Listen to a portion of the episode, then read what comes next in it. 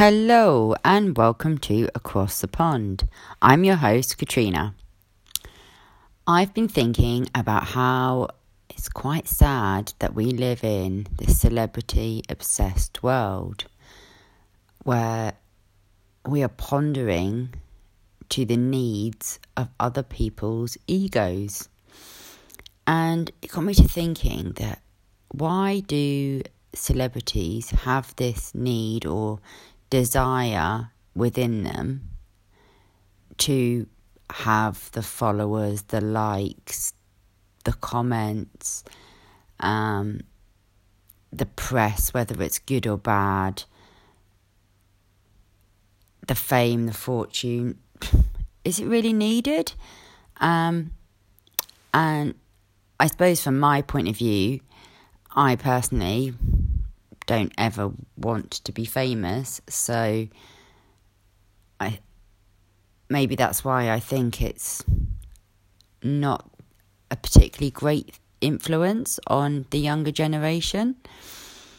Um, there's a saying that says the ego closes your eyes to the truth, selflessness opens them. The ego makes you lose self respect, selflessness gains it. So, in retrospect, being selfless is to quiet the ego. So, why are these celebrities not quieting their egos?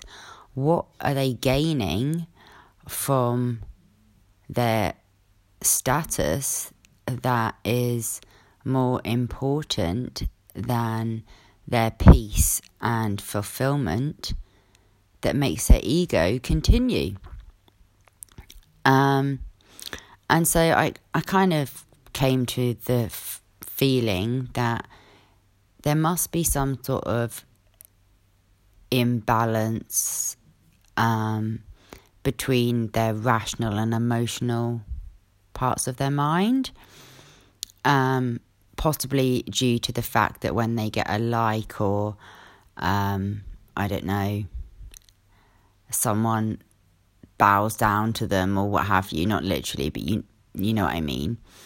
They they get this dopamine boost that then has the effect on their brain. And so is that all it is? And then their ego gets bigger because they are they feel like they are a somebody. So then I, I then went on to think, so do they feel like a nobody? And I just can't get my head around how we are living in a society that is so obsessed with people that we have no clue about. We don't know what's going on in their lives or what they're actually doing. We only see this front figure that's generally filtered and airbrushed and makeup that's like two inches thick to make them look good.